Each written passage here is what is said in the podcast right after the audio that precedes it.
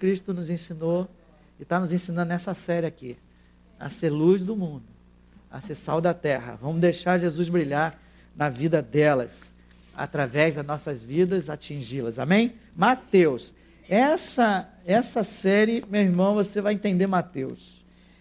Então, é, toda vez que eu abrir domingo de manhã, pode abrir Mateus, só precisa escolher o capítulo. Mateus 5. Evangelho do Reino é a série.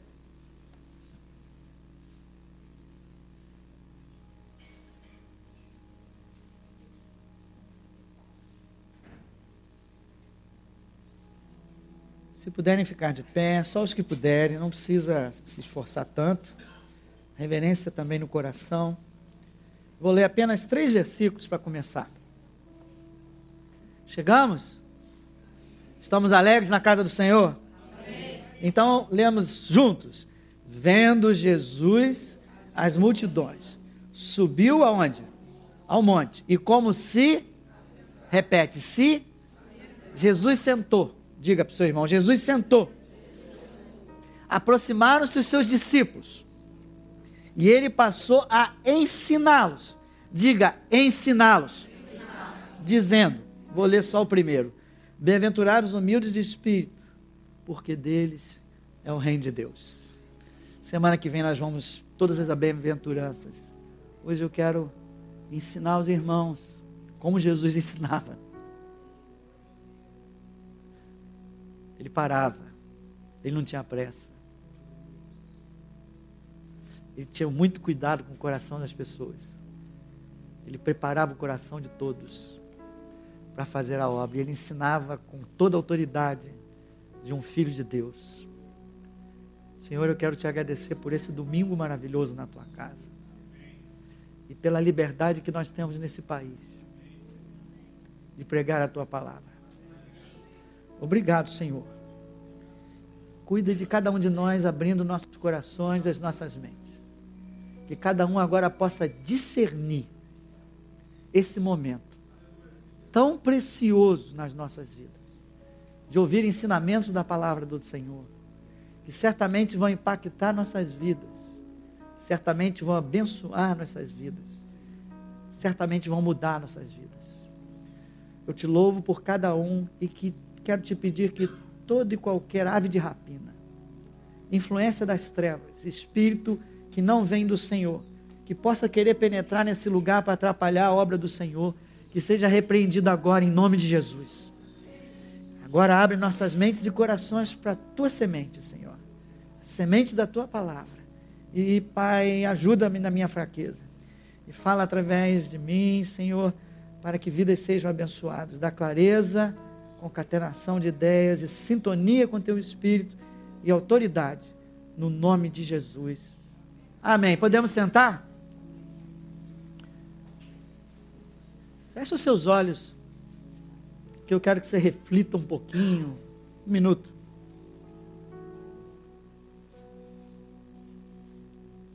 Eu tenho uma pergunta para você, uma só, que eu vou fazer de diversas formas. Quais são as forças que impulsiona a sua vida? O que que impulsiona a sua vida? O que que move a sua vida? O que que dirige a sua vida? O que que motiva sua vida a continuar? Dirige ela. Pense um pouco na vida. O que tem te motivado? O que tem sido prioritário?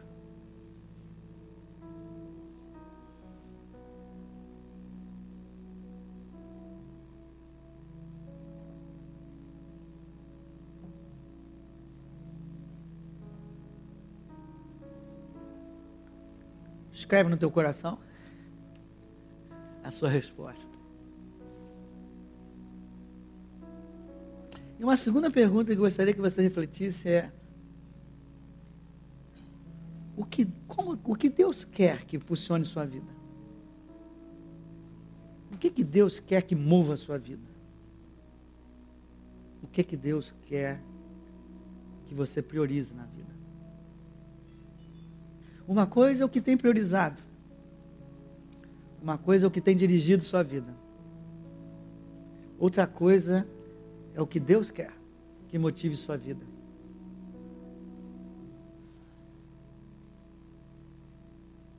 Ok. Primeira pergunta: alguns, alguns são movidos por planos, por projetos, Alguns estão, às vezes, em tanta luta que são movidos por necessidades, por dia a dia. Senhor, tô pastor, eu estou numa luta, eu estou tentando sobreviver. Isso é o que tem movido minha vida, sobreviver. O negócio está tão ruim. Outros têm tempo de olhar para o futuro, projetos, sonhos, planos.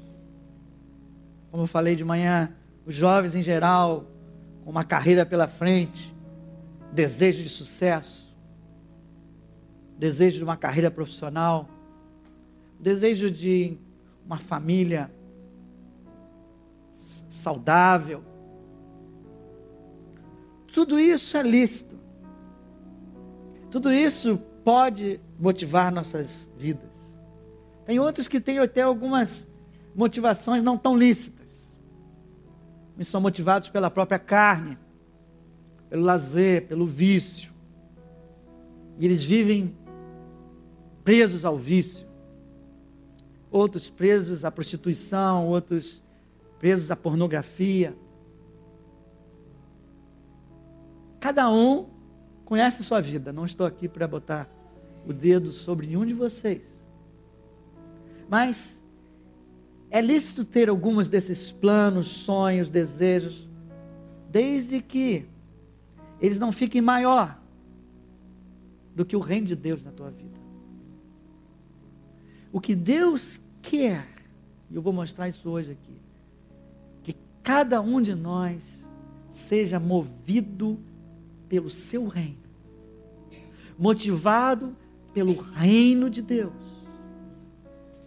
vivendo o evangelho do reino, praticando os princípios do reino, vivendo conforme Jesus nos ensinou. Porque ele veio para nos dar uma vida abundante. E ele veio nos ensinar o que é essa vida abundante. Ele veio não só, como se só fosse pouco, ele fez muita coisa na cruz. Ele veio sim, foi à cruz, trouxe a salvação, mas ele também veio inaugurar um reino. Ele veio nos transportar do reino desse mundo para o seu reino. E quer que cada um de nós viva, ainda aqui na terra, segundo esse reino, segundo os princípios desse reino. Não dá para ter vida abundante, dizendo que tem Jesus no coração, sem praticar os princípios do reino. Na verdade, talvez esse seja um dos maiores problemas nossos, para não chegar lá, para não ser aquele, aquela pessoa que brilha Cristo, que leva Cristo, que está sempre com a alegria do reino, com a justiça do reino, com a paz do reino. Por quê? Porque você, muitas vezes, e eu também, não aprendi a praticar. Não aprendi nem pratico os princípios do reino. Então, essa, hoje, essa é uma primeira mensagem nesse sentido. Evangelho do reino. Precisamos entender o que é esse evangelho, aprender o que Jesus nos ensinou e deixou como herança. Não só a herança da salvação na cruz, mas também a herança de como viver aqui na terra. E hoje, então, eu vou mostrar dois exemplos, alguns exemplos da consequência de viver conforme o reino. O senhor Oliveira chegou. Consequência de viver conforme o reino de Deus nas nossas vidas. E vou começar a ensinar como chegar lá. O que está faltando? Como é que nós vamos nos dirigir aqui como igreja para realmente atingirmos essa meta que Jesus tem para as nossas vidas. Tem aqui na frente, do meu lado direito, tem muita vaga. Amém? Você entendeu o que nós vamos fazer hoje? Aleluia.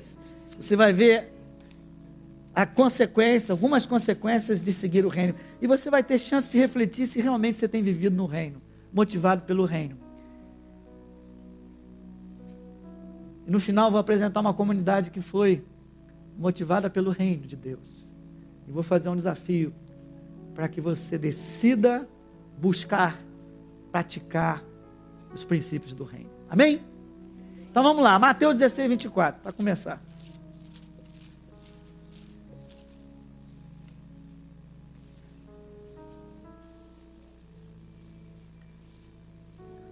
Eu vou ler só o primeiro versículo, depois eu conto uma história. Diz assim, 16, 24, diz assim: Então disse Jesus aos seus discípulos: Se alguém quer vir após mim, discípulos do Senhor, se alguém quer vir após mim, a si mesmo se negue e tome a sua cruz e siga-me. Aleluia. Quem pode dar um glória a Deus por essa palavra? Jesus aqui no versículo, no capítulo 11, ele tinha falado um outro convite. Ele tinha dito assim: Vinde a mim os que estão cansados e sobrecarregados, e eu vos aliviarei. Quando nós encontramos com Jesus, ele diz assim: Vem do jeito que você está. É ou não é? Está drogado, está mal, sou um assassino. Não importa quem você seja, estou em pecado, não importa. Jesus diz: Vinde a mim, os cansados e sobrecarregados, e eu vos aliviarei. Aprendei de mim, e vocês vão encontrar descanso para a vossa alma. Esse é um estágio da nossa vida. E alguns devem, entre nós, podem estar passando ainda nesse estágio. Só que a vida cristã não vai parar no vinde a mim, os cansados e sobrecarregados. Em algum momento da tua trajetória cristã, da tua caminhada cristã, depois que você já experimentou o poder, depois que você já experimentou o amor de Deus, Deus olha para você, o Espírito te conhece e faz um segundo convite. Não só vinde a mim para que eu possa tirar sua carga. Agora eu quero que você me siga como discípulo. Eu quero que agora você tenha um compromisso. Não porque Jesus é chato. Porque Ele nos conhece e sabe que, que nós não seguirmos a Ele com compromisso, jamais vamos viver o reino. E em não vivendo o reino, não vamos viver do jeito que Ele quer. Não vamos fazer a vontade dEle. E naquele dia, muitos vão ficar surpresos. Porque o Senhor vai dizer: Afasta-te de mim, porque eu não conheço. Mas eu fiz isso, eu fiz aquilo, milagres daqui. Ele diz assim: não te conheço. Porque o reino de Deus é para aquele que faz a vontade de Deus. Cá, pastor, tá, tá ficando ruim isso aqui. É, meu irmão? Tá ficando estreito. Porque a porta é larga no início. A porta do reino é larga apenas no início. É a hora do amor e da compaixão do Senhor por você e por mim. Mas depois ele começa a trabalhar em você e diz assim: esse aqui já está no momento de crescer. Esse aqui já está no momento de caminhar com as suas pernas e me seguir. E como disse ele, e carregar a sua a sua cruz. Ih, caramba. Agora aqui. Fecha a porta aí, Cláudio, para ninguém ir embora. Nesse contexto aqui, vemos o grande Pedro sendo usado por Deus. Uma vez por Deus, outra vez por Satanás. Jesus disse: Quem é que vocês que dizem aí que eu sou? Ah, dizem isso, dizem aquilo. E vocês, meus, dis, meus discípulos? Quem é que você diz que eu sou? E Pedro recebe aquela revelação de Deus e diz: Tu és o Messias, tu és o Cristo, tu és o Filho de Deus. E Jesus olha Pedro, que maravilha, não foi, não foi homem que te disse, foi o próprio Deus que te disse isso aí. É ou não é? E Pedro já ficou todo animadinho. Ele estava seguindo Jesus, ele ainda estava naquela primeira fase. A fase do seguir sem, sem muito é, compromisso, sem cruz. Quando Deus, Jesus falou no versículo 21, não precisa ler em casa, você lê, que agora está na hora de eu ter que ir para Jerusalém, está na hora de eu passar sofrimento, está na hora de eu entregar minha vida, está na hora de eu carregar minha cruz. Jesus, que Pedro diz assim: Que isso?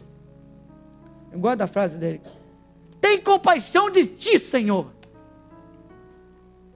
Como é que você vai fazer uma coisa dessa? Aí Jesus, para encurtar a história, assim, cala a boca, Satanás. Pedro, você está sendo usado agora, é por Satanás. Você não sabe o que você está falando. Porque o, o discípulo Pedro ainda não tinha uma visão global da obra do Senhor Jesus. E muitos de nós não temos uma visão global do Evangelho da obra do Senhor Jesus, do Evangelho do Reino.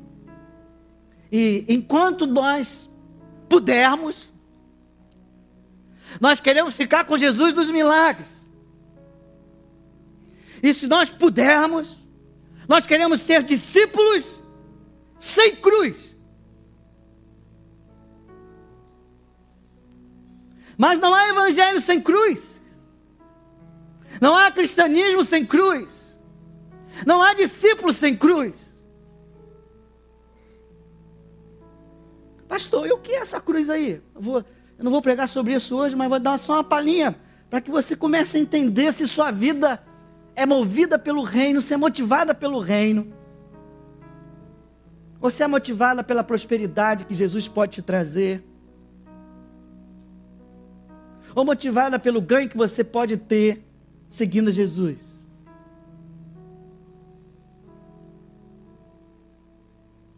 Jesus, para alguns, é um grande resolvedor de problemas, solucionador de problemas. Ele é isso? É. Mas ele é muito mais do que isso, irmão. Para quando chega, ele é só isso quando você chega na igreja. Tem gente chegando agora. Fique com isso agora. Mas muitos outros que estão aqui sentados e eu estou observando, já está momento de mudar a sua visão. Jesus já quer se revelar como revelou a Pedro. Negue-se a si mesmo. Não, pastor, agora hoje não me chamo mais Pedro, nada disso, não é negar sua identidade. Quem te deu essa identidade foi o próprio Deus, ele sabe o que faz, sabe por que, que te criou dessa forma, e ele criou exatamente para você ser um discípulo movido pelo reino de Deus. Aleluia. Então não é isso, negar a si mesmo e tomar a sua cruz, para resumir o problema, é abrir mão da sua vontade. Muitas vezes na nossa caminhada, eu tenho um projeto, não tem problema nenhum. Mas tem hora que na nossa caminhada nós temos vontades do nosso eu, lá de dentro, nosso querer, que conflitam com o reino. Então eu fico com duas vontades. A minha carne, o meu querer, eu quero fazer isso. Mas eu sei que o reino de Deus me manda fazer um princípio, uma vontade que é totalmente contrária. E como Jesus lá no Getsemane falou, afasta, de, eu não quero, não, eu não quero mais, afasta de mim esse cálice. Que seja feito o quê? Chegar lá, tomar essa decisão, só quem já priorizou o reino. Só quem tem uma vida, quem decide ter uma vida movida e motivada pelo reino. Porque abrir mão de sua vontade, a vontade da carne, para fazer algo que Deus quer que você faça, dói. É preciso decidir fazer, para que Deus depois possa te capacitar a fazer. Por isso que é a cruz. Na verdade, o que está sendo crucificado, como eu falei de manhã, os assassinos, os criminosos, eles levavam o objeto de sua destruição, eles levavam nas costas lá para o local onde seria crucificado. Eles levavam a cruz nas costas. E assim como Jesus foi levado àquele lugar, ele levou onde houve a destruição, no caso dos nossos pecados. Ele diz assim: vocês, se são meus discípulos e querem me seguir, vocês têm que aprender também a levar a cruz, a vontade de vocês, o egoísmo de vocês, o individualismo de vocês. Vocês precisam levar o próprio eu e crucificar na cruz. A sua própria vontade e crucificar na cruz. E aí ele continua dizendo assim: por quanto? Quem quiser salvar a sua vida, Perde lá. Quem quiser, não, não, mas é a minha vida. É a minha vida. Esse pastor doido aí está falando um monte de coisa, é minha vida. Ele não sabe o que eu estou passando. Jesus, não é o pastor doido. Jesus falou assim: se você quiser viver do jeito que você quer, que um dia você comeu lá da árvore do conhecimento do bem e do mal, e você acha que é melhor para você. Se você continuar vivendo assim, na verdade você vai perder a sua vida. Mas aquele que abrir mão, aquele que perder a vida por minha causa, esse vai, vai ganhar. Aquele que abre mão no reino de Deus, jamais perde, ou abre mão pelo reino de Deus, jamais perde. No reino de Deus funciona perde ganha. Quem perde para Deus ganha e é muito mais recompensado pelo próprio Deus. Mas Ele espera que você tome essa decisão sincera. Você muitas vezes da tua vida é provado e tem dois lugares para você ir. Meu irmão, nesse local você está sendo provado por Deus. É hora que ele quer te levar, discípulo. É hora que ele quer te recompensar. Venha comigo. Pois que, aproveitará o homem se ganhar o mundo inteiro e perder sua alma? Ele diz: Olha, não negocie a sua alma com os prazeres desse mundo. Casa Eduardo me lembrou que Moisés, ele tinha a vida de príncipe. E ele abriu mão daquela vida contemplando aquilo que já viria. E hoje, para muitos aqui, Deus está falando. Você vai abrir mão dessa vontade que você sabe que não vem de Deus. Para que eu possa te abençoar ricamente. E aí vem a recompensa no, no fim. Porque o filho do homem de vir na glória de seu Pai com seus anjos, então o quê? Retribuirá cada um conforme as suas obras. Eu vou além disso. Isso estava falando sobre quando Jesus virá. Eu digo, aqui na terra, quem perde ganha. Deus devolve ainda aqui na terra, pelo menos, não vou dizer que 100%, mas a experiência que eu tenho, 80%, 90% das vezes, que alguém abre mão aqui na terra, ele recebe de volta aqui na terra algo muito maior do que aquilo que ele abriu mão por causa do reino de Deus. Se a tua vida está motivada, movida pelo reino, você sabe que tem que to tocar, tomar essa atitude. Quem abre mão de algo pequeno, aos olhos de Deus, vai receber algo grande aos seus olhos e aos olhos de Deus. Falei hoje de manhã, quando eu estava fazendo essa palavra, ontem à noitezinha, Deus me lembrou do crack. Não é do crack Pelé, é do crack vício. Nós, nós achamos um absurdo, quem não é, né? Viciado, aquelas pessoas lá se viciando, acabando com suas vidas. Quem já viu uma cracolândia? Olha, eu só vi de televisão, já fiquei meio. Imagine quem veio de, viu de perto. Aquilo ali é a própria destruição do homem. Tá certo? Mas o que, que eles fazem? Eles optaram por cinco minutos de prazer. Será que chega a cinco? Alguns minutos de prazer? Contra a sua vida. Algo maior, que era a vida deles aqui na terra eles preferiram o prazer de algo temporário e acabaram destruindo sua vida. Quem quiser ganhar sua vida, seguir o que acha que deve seguir, acaba perdendo. E eles perderam. Estão perdendo. Alguns serão, em nome de Jesus, serão restaurados para a glória do seu nome. Mas nós fazemos igual, guardando as devidas proporções. Nós fazemos exatamente a mesma coisa que eles fazem quando pensamos no reino. Porque queremos ficar mesquinhos com a nossa vida aqui na terra. E por isso Jesus falou aqui: o que vale você ganhar o mundo todo e perder a sua própria alma? Você está olhando só com a vida de agora. Eu tenho uma vida muito maior, uma vida eterna, uma vida superior para te dar. Não troque cinco minutos ou algumas décadas pela eternidade. Não troque essa vida que você acha que é o máximo pela vida superior que eu quero te dar, pela vida abundante que eu vim aqui para te dar. Eu falei que hoje eu podia apertar o parafuso para os discípulos. Você que está chegando agora na igreja, não fique tão irritado com o pastor. Talvez não esteja falando diretamente com você, mas olha só, quem já tem quatro anos, cinco anos de igreja, já tem, já tem costas para ouvir essa palavra. Amém? amém? Um amém. Dou uma glória a Deus. Resumo dessa passagem que eu queria que ficasse você. A motivação do discípulo que todo discípulo de Jesus é movido pelo reino, precisa ser, é a motivação é Cristo, é seguir Cristo. E para isso, muitas vezes, tem que levar a cruz, crucificar o eu, abrir mão da sua vontade. Mas Jesus sabe e eu sei que quando você abre algo para o reino, Deus vai te dar mais. Amém?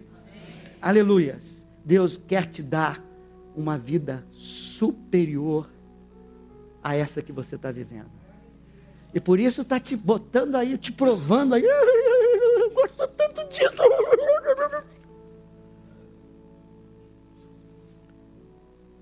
Hoje ele só quer que você decida. Depois eu vou te explicar como você consegue largar. Mas em primeiro lugar você precisa decidir largar. Porque o que Deus quer é que você tenha uma vida motivada pelo reino, dirigida pelo reino, e nada pode ser obstáculo entre você e o reino. Toda vontade, todo querer que conflita com o reino na tua vida, você precisa abrir mão. Jesus falou: buscar em primeiro lugar, diga em primeiro lugar, o reino de Deus Pastor, eu acho que eu sou esse discípulo que busca o reino de Deus. Eu acho que sou ele. Glória a Deus, meu irmão. Mas vamos só fazer alguns comentários para você se continua assim. O rei, aquele que tem sua vida motivada pelo reino, não está muito preocupado em agradar as pessoas e os homens. Ele não está muito preocupado em ser aprovado pelos homens. Porque o mundo jaz no maligno. Ele não está muito preocupado em ser reconhecido pelos homens. Ele não está muito preocupado em que as pessoas vão falar. Porque o que ele está preocupado é agradar a Deus ou desagradar a Deus. Estar vivendo o reino ou não estar vivendo o reino. Quando ele serve, por exemplo, na igreja, ele está servindo o reino. Ele não está servindo o pastor ou o líder. Se o pastor ou o líder fala alguma coisa que machuca ele, claro que ele é humano, sente. Mas depois de três, quatro dias, ao invés de dizer, vou largar tudo dessa ele diz: não, eu sirvo ao reino de Deus. Eu estou servindo é por causa de Deus. Eu estou agradando a Deus. E na medida que eu for agradando a Deus, Deus se alegra comigo, eu me alegro com Ele. E cada vez mais eu vou ficando perto dEle. Aleluias. Aquele que serve pelo reino, ele serve por Deus. Ele serve para Deus. Ele serve para o reino de Deus. Ainda que os homens aqui não reconheçam ainda que os homens não te coloquem uma medalha de recompensa, Deus que tudo vê, há de te recompensar. E te digo mais: Deus está moldando o teu coração, que está acostumado a receber elogios, a ter um lugar de destaque. Muitas vezes, pessoas que estão nesse lugar precisam, desculpa, entre aspas, serem humilhadas. E Deus permite para que o coração seja curado. Para que saiba que os humildes de espírito é que alcançarão o reino de Deus. É aqueles que dependem somente de Deus. Fui muito forte nessa. O quem segue, quem é motivado pelo reino, se agrada quando pratica o evangelho do reino e os princípios do reino.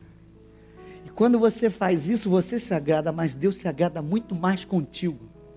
E Ele começa a impactar a tua vida e começa a fazer você sim uma pessoa que faz diferença.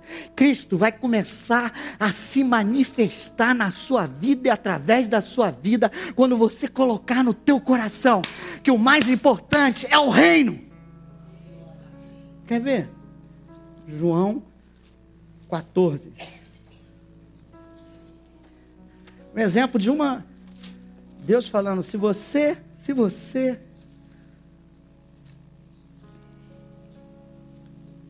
Aleluias.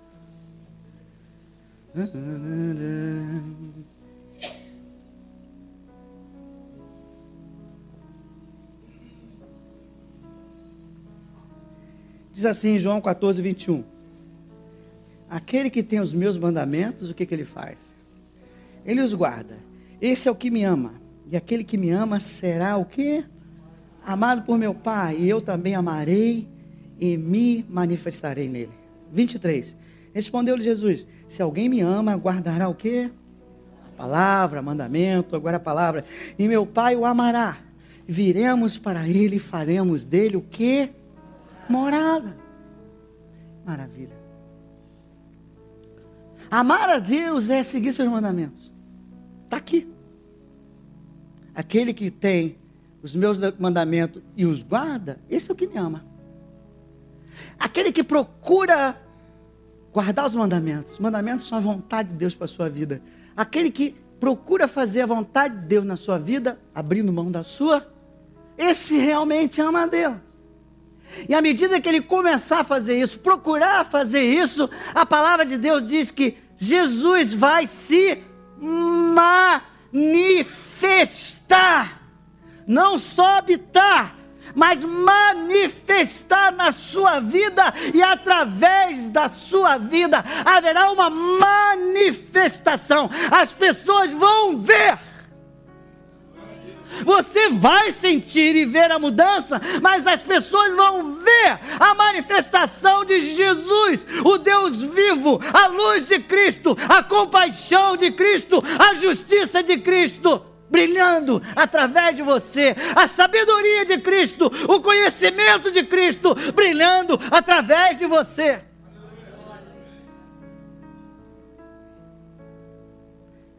Todo que prioriza o reino quer seguir a vontade. E se quer seguir a vontade, Jesus falou, fala, esse me ama. Eu vou me manifestar através desse. Esse é um discípulo. Esse não me encurralou dentro do seu coração, numa camada chamada eu.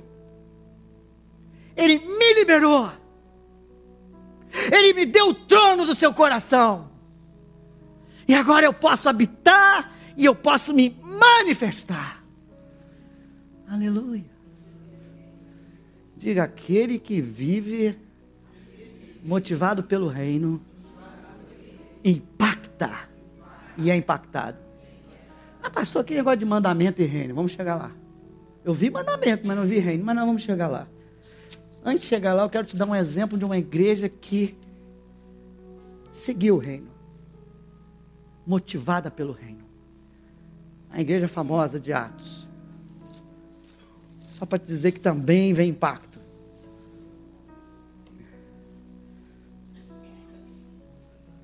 Atos 2,42.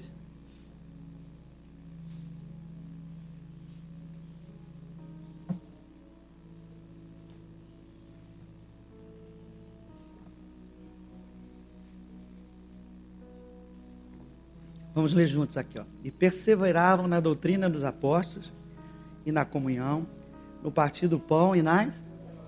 Continua lendo que eu vou economizar minha voz. Em cada alma e muitos prodígios Todos os que creram vendiam suas propriedades.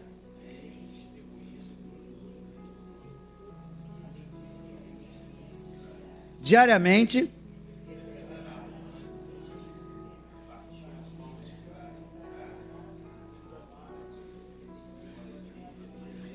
Diga de novo, alegria e singeleza de coração. Aleluia. 47.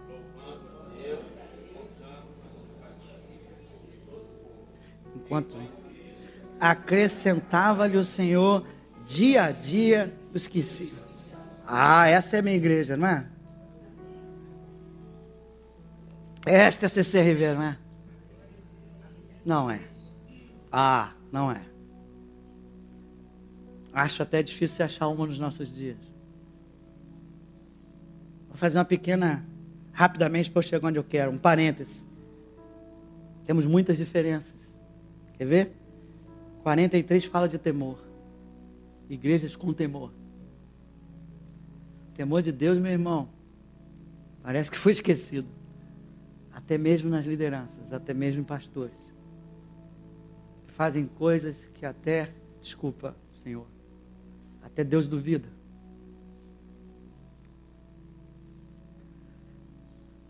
Depois, sinais e prodígios. Uma frequência grande. Manifestação daquela glória que eu falei. Manifestação do próprio Jesus. Jesus passa a ser real. Você passa a experimentar. Ele passa a ser real. Está longe. A frequência não é boa. A intensidade ainda não está boa. 46. Perseveravam unânimes. Unidade, unanimidade, unidade, juntos, com um propósito. Ô igreja do Senhor dos, dos anos 2000. Essa eu preciso falar alguma coisa? A unidade entre nós, entre as igrejas. Não. Louvando, fazendo suas refeições com alegria. Por favor, pelo menos isso faça. E louve ao Senhor pelo alimento que você tem na tua mesa, por favor. Pelo menos isso. Mas a gente, já que não somos dirigidos pelo reino, motivados pelo reino, sempre encontramos um motivo para ficar tristes na mesa. E o pior, é só, eles louvam a Deus e acrescentava-lhe o Senhor dia a dia. Olha, hoje não vem ninguém aqui, não é? Pois lá era cada culto Deus acrescentava.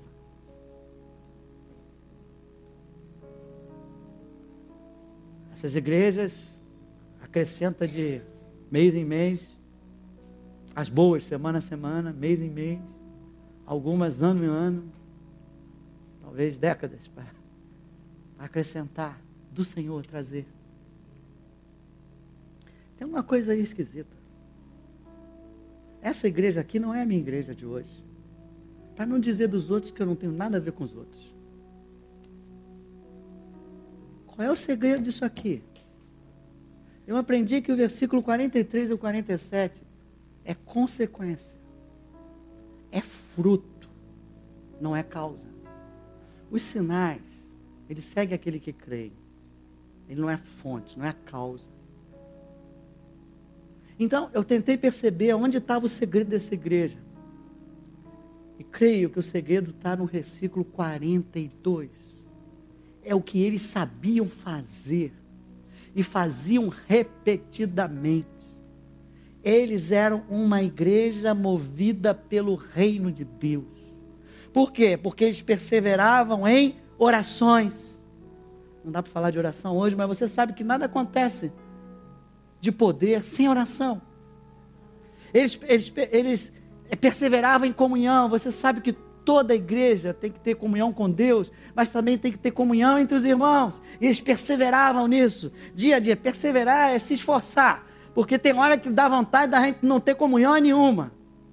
Mas eles faziam isso repetitivamente, dia após dia. Não, meu irmão, vai embora não. Como é que? Vamos partir o pão juntos. E partiam o pão juntos e celebravam e faziam memorial da obra de Cristo, aleluia, da obra maravilhosa de Cristo a cada reunião trazendo à memória o amor de Deus por ele. E à medida que traziam o amor de Deus, da obra de Deus, o amor que aceitava os irmãos, era mais tranquilo, porque o próprio amor ágape era trazido à mente e o coração na hora da ceia, e eles podiam então desculpa, aturar uns aos outros, suportar uns aos outros, porque eles experimentaram um amor maior e eles sabem que foram perdoados sem merecer, e eles começam a perdoar, mesmo que as pessoas não mereçam.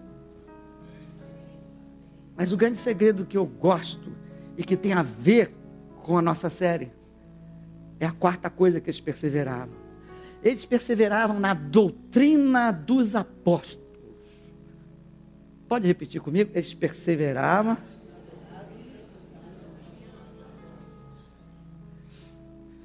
Doutrina dos apóstolos, ensinamento dos apóstolos. Ensinamento dos apóstolos baseado em quê? Nos ensinamentos de Cristo. Os ensinamentos de Cristo baseados em quê? Nos princípios do reino.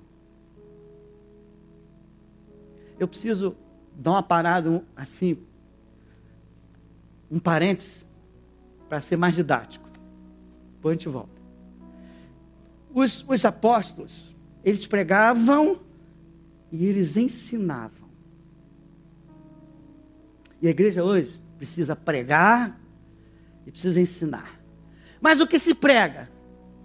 As pessoas pregam, Jesus pregava e os apóstolos pregavam verdades, fatos espirituais.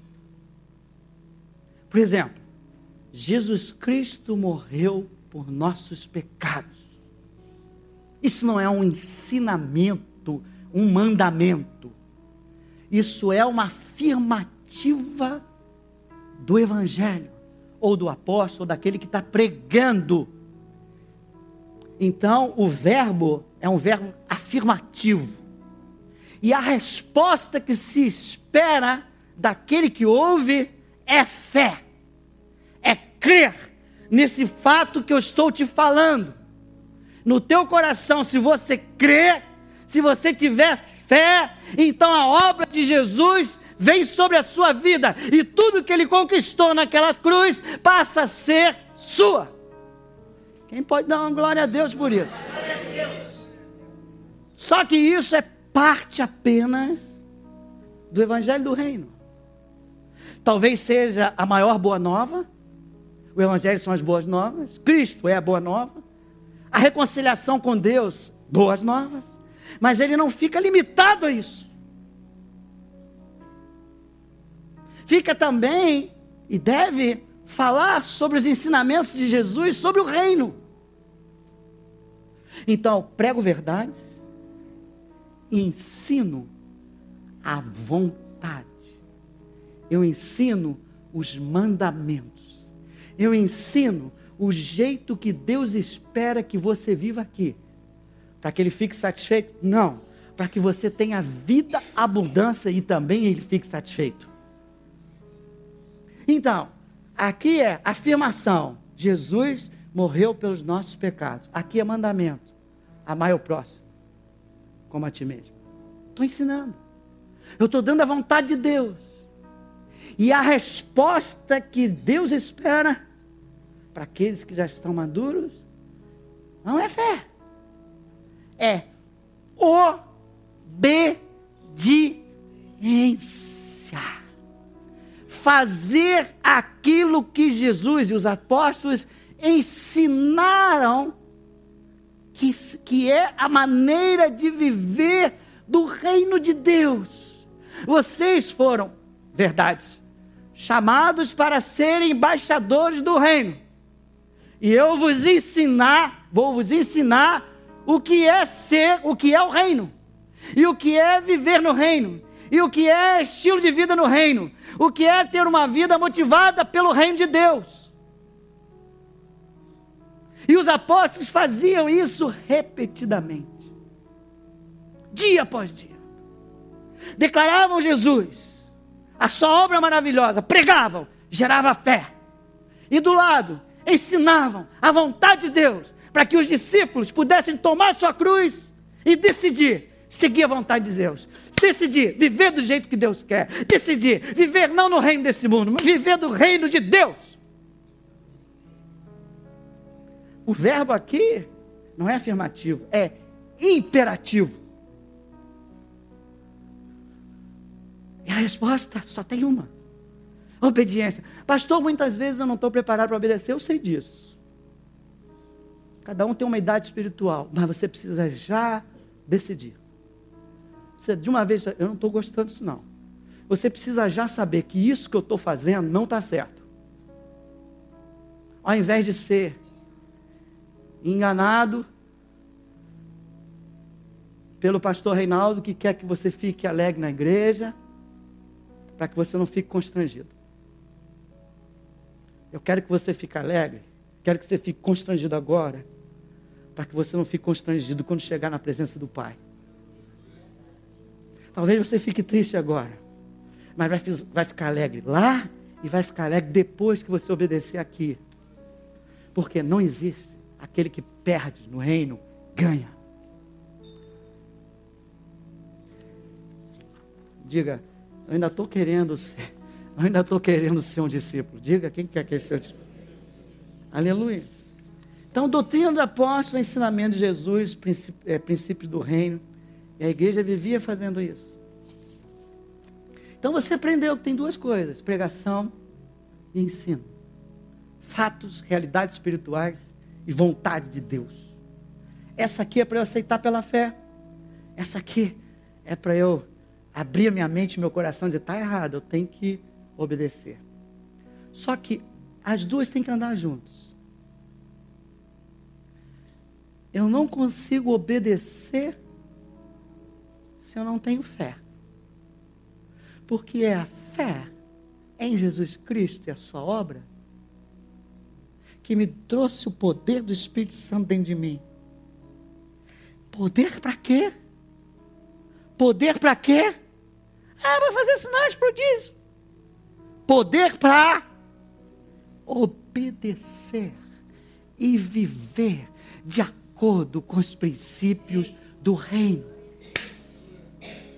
Não dá para obedecer sem fé. E a fé é para obedecer. Fé é poder, poder acima de tudo para viver a vida que Deus quer que você viva aqui porque chegarão lá, só chegarão lá aqueles que fazem a vontade. Mas eu, com as minhas forças, não posso fazer a vontade de Deus, porque eu não tenho força, a minha carne ainda é muito forte dentro de mim. Pois bem, creia, comece a trabalhar no espírito, jejue, comece a fazer o seu devocional, e a carne vai começar a diminuir, e o espírito vai começar a aumentar. Daqui a pouco, depois que você decidiu, o espírito da vida, ele é maior do que o espírito da morte que existe em você, e ele vai te dar força para enfrentar o pecado e a vontade, abrir mão seguir tua, o teu rumo, liberar a tua cruz e crucificar a tua vontade, fazer a obra de Deus e virar luz do mundo e sal da terra. Isso é o evangelho do reino. Não é só pregar Jesus e as maravilhas que nós vamos ter ao chegar no céu. É viver o reino já. A vida superior é agora. Pedi permissão a Deus, ele deixou falar. Quem acha que não consegue viver essa vida aqui agora e vai chegar lá no céu e vai conseguir viver, está totalmente enganado. Porque você ainda não ganhou a vida eterna.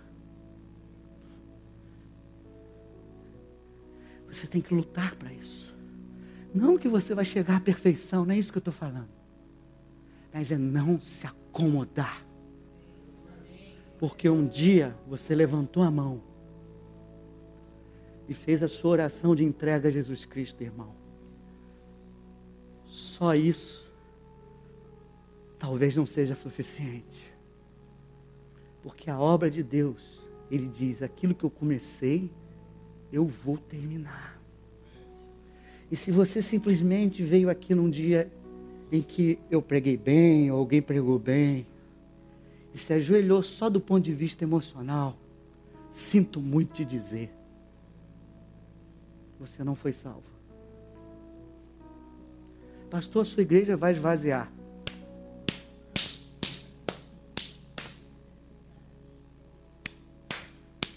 Chamado para pregar a verdade. Entenda o que eu estou falando.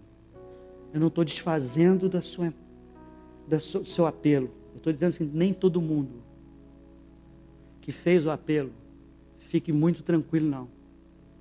Você conhecerá as árvores pelo fruto. Se você está há 20 anos e continua o mesmo fruto, o mesmo estilo de vida, de quando você fez há 20 anos atrás, a sua rendição a Cristo, tem alguma coisa errada. E o que é? Deus sabe, eu não sei. Eu só quero acender sinal amarelinho. por favor, não descansem. Se eu fosse Satanás, eu faria exatamente isso com a igreja de Cristo. Criar um mecanismo que as pessoas se convencessem que estavam salvas e elas descansassem. Quando chegasse no dia, por isso que Mateus 7 diz isso. Muitas surpresas virão. Eu tenho que sacudir você, meu irmão. Desculpa, eu tenho que sacudir você. É viver o reino. A vida eterna começa agora. Não estou falando de perfeição, não me entendam mal. Eu estou falando de uma caminhada. Eu estou falando de um compromisso com Deus e às vezes com os irmãos também. Mas você tem que saber que essa coisa que nós estamos brincando de salvação não é brincadeira, não. É coisa muito séria. É coisa de vida ou morte. E não é a vida temporária, é a vida eterna.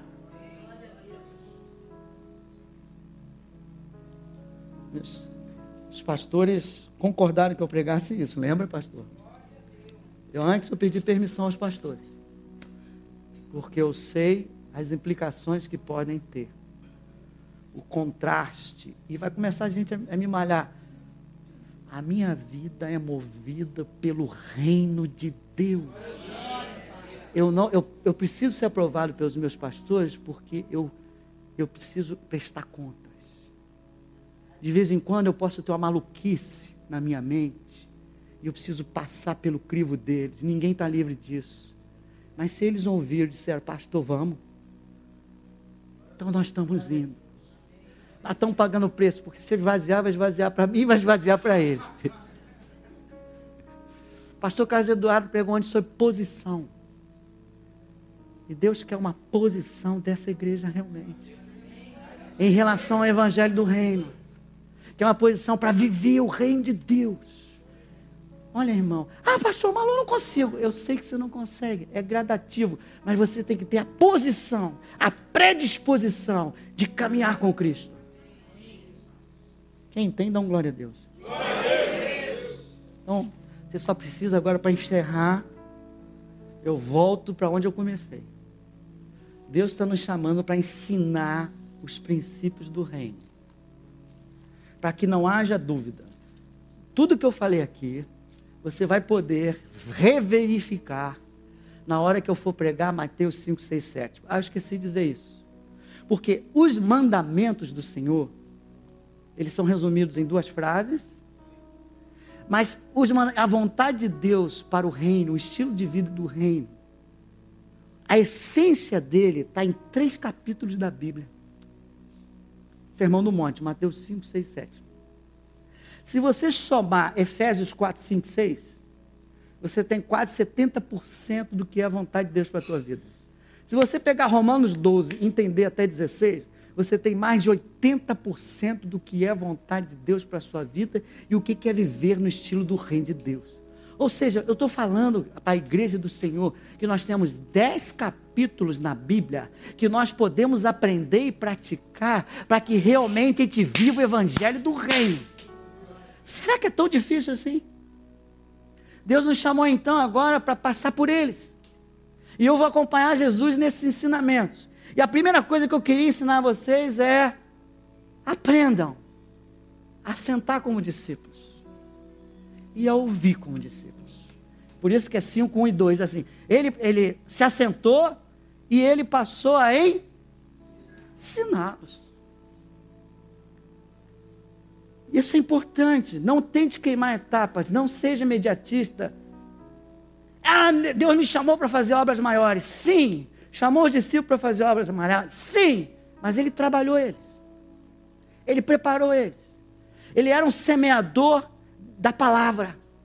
Ele preparava o solo do coração das pessoas e jogava a palavra e depois ainda regava para que desse fruto. E estavam conversando de manhã. Eu nunca vi Jesus correndo.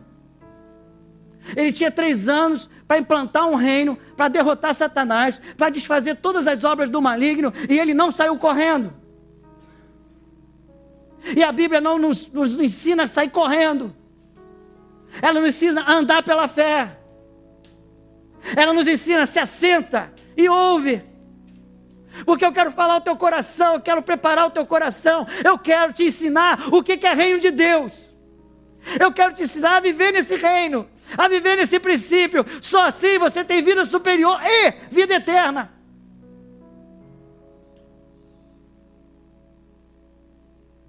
Por isso ele disse: assentai-vos. Estava conversando com o Carlos Eduardo aqui, ele me deu uma boa ideia.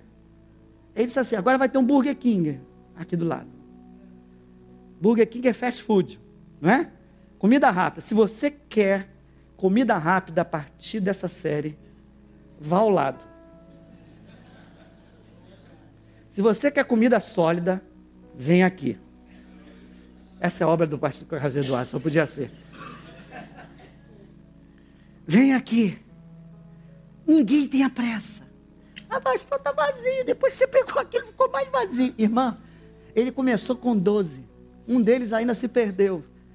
Porque não abriu o coração como discípulo. Nós vamos aprender aqui daqui a pouco. Então diga comigo, a primeira coisa é não queimar etapas. Fala para o seu irmão aí.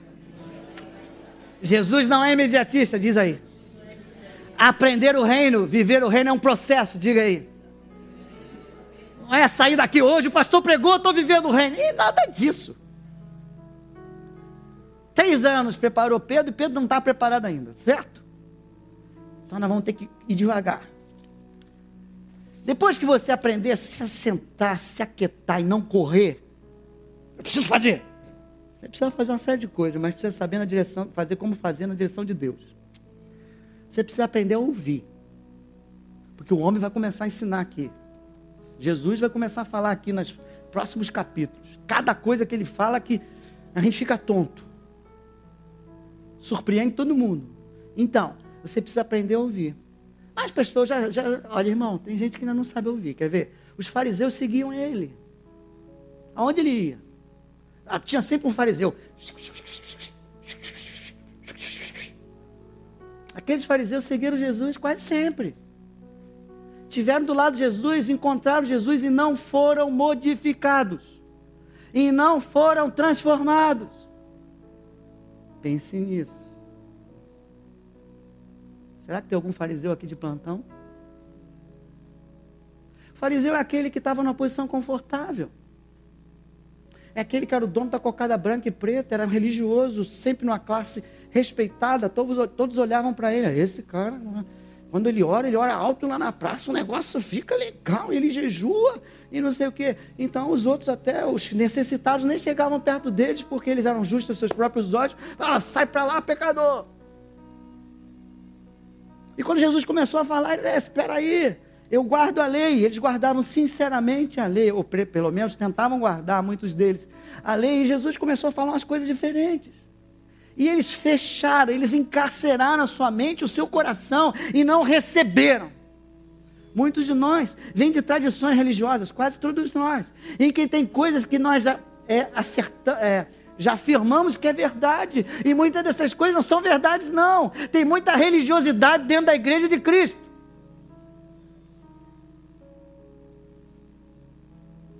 Então abre a mente, abre o coração. Para receber aquilo que Deus quer falar, irmãos. Porque quando Jesus vem, ele vem para mudar. Ele vem para transformar, ele vem para sacudir. Ele não vem para passar a mãozinha, ah, que pastorzinho bonitinho. Pastor, olha lá, hein? O que, que eu ensino?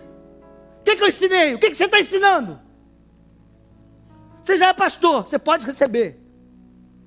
A ovelha que está chegando, abraça, beija, compaixão. Discípulo, líder, segura essa série. Que é para a tua vida. Essa vai ser para a tua vida, vai mudar a tua vida. Então, muitos são respeitados. Pastor, eu fiz o curso de Cambridge. Cambridge. Jesus, eu acho que não fez nenhum desses cursos. O Espírito Santo iluminava ele, ele sabia todas as coisas. Ele deixou essa palavra e deixou o Espírito. Diz assim: agora lê a palavra, come, mastiga, reflete e deixa que meu Espírito vai te iluminar. Já os discípulos não eram tão cultos assim. Não sou contra cultura nem educação. Eu dei, dei aula, fui até onde eu pude no meu estudo, tá bom? Não é isso que eu estou dizendo. Eu estou dizendo para você entender o contraste. Aquele que abriu o coração, o discípulo, foi transformado e transformou o mundo. E ele sempre teve diante dele três tipos de pessoas ouvindo as palavras dele. Uns são os curiosos e indiferentes. Que legal. Sabia que essas palavras são até legais? Não, assistem.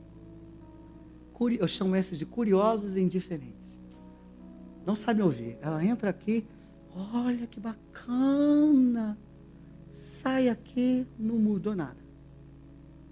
Segundo eu chamo são os fariseus, que já sabem tudo. Sei de tudo, tudo que você vai falar aí, não me interessa, eu já tenho 34 mil anos de igreja. Cuidado, irmão. Eu preciso aprender. O discípulo, o maior sábio, é aquele que sabe, que não sabe tudo e precisa aprender. Esse é o maior sábio. Abre o teu coração, claro, examina as escrituras, porque eu não estou livre de nenhum erro.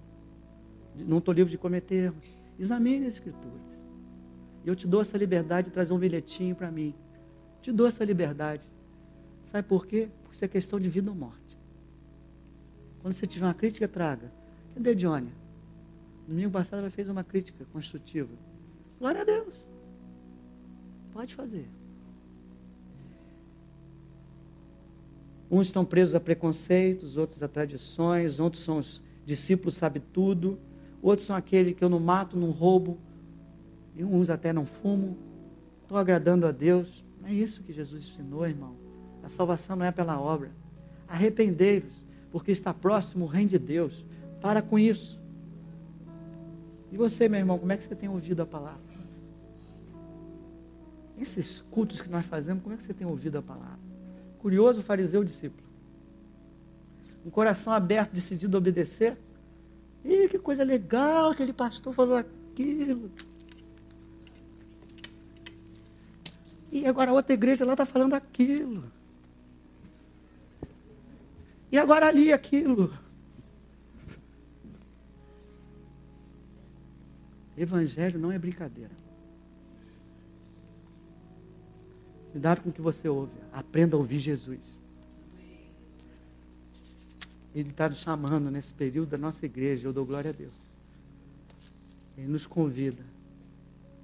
Ele pediu para você sentar, se aquietar. Não corre.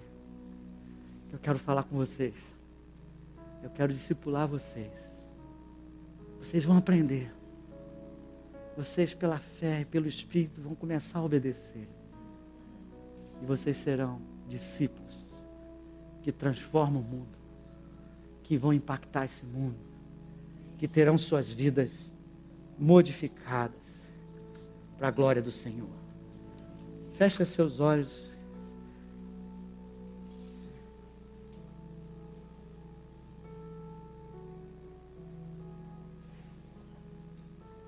Sua vida tem sido movida pelo reino, meu irmão.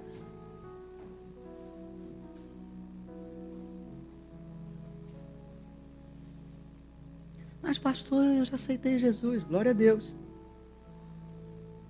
Vamos complementar. A sua vida tem seguido o reino, sido movida pelo reino. Quando existem vontades conflitantes, entre o seu eu e o evangelho do reino, qual é a sua reação?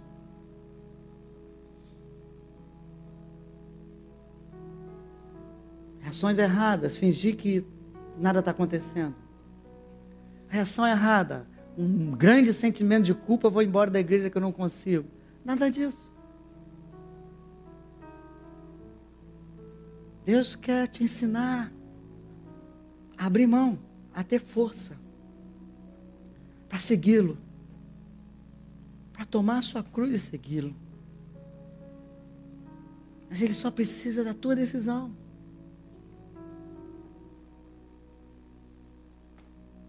Hoje é dia de muitos aqui olharem para vontades que sabem que não são de acordo com o reino de Deus e não se deixar envolver pela culpa de Satanás, mas apresentar nessa oração que eu vou fazer daqui a pouco diante de Deus.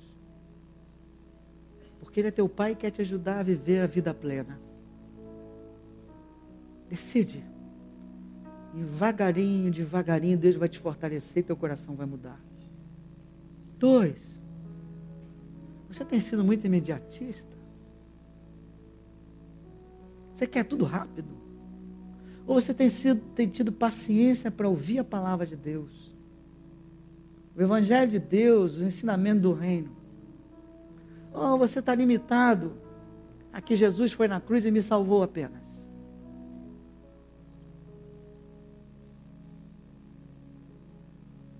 E você, quando senta para ouvir a palavra de Deus, você senta como um curioso?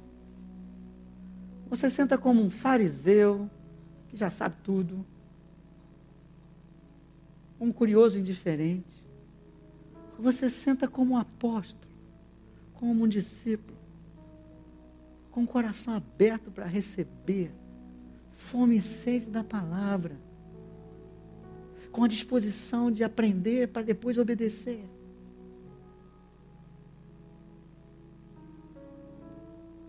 Abra mão, abra o teu coração hoje. Abra mão de tradições. Comece a priorizar o reino. Jesus e o reino. O reino é dele, ele é o rei. O reino é eterno. Jamais será abalado. Priorize agora esses ensinamentos. Eu estou tentando fazer com essas folhinhas que você venha ler essas mensagens para que elas não morram. Porque Deus quer trabalhar em nós, Deus quer trabalhar.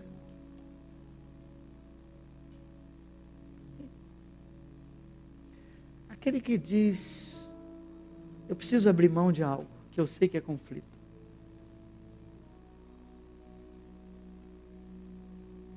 Se você tem coragem, eu estou junto com você em pé. Eu quero fazer uma oração com você primeiro. Especificamente sobre aquele que tem uma vontade, que sabe que não está de acordo com a vontade de Deus, mas não tem tido força para abrir mão. Se você é um deles, fique de pé. Eu já estou de pé. Eu sou esse. Eu tenho uma coisa que eu quero livrar que eu sei que não é do, do Senhor.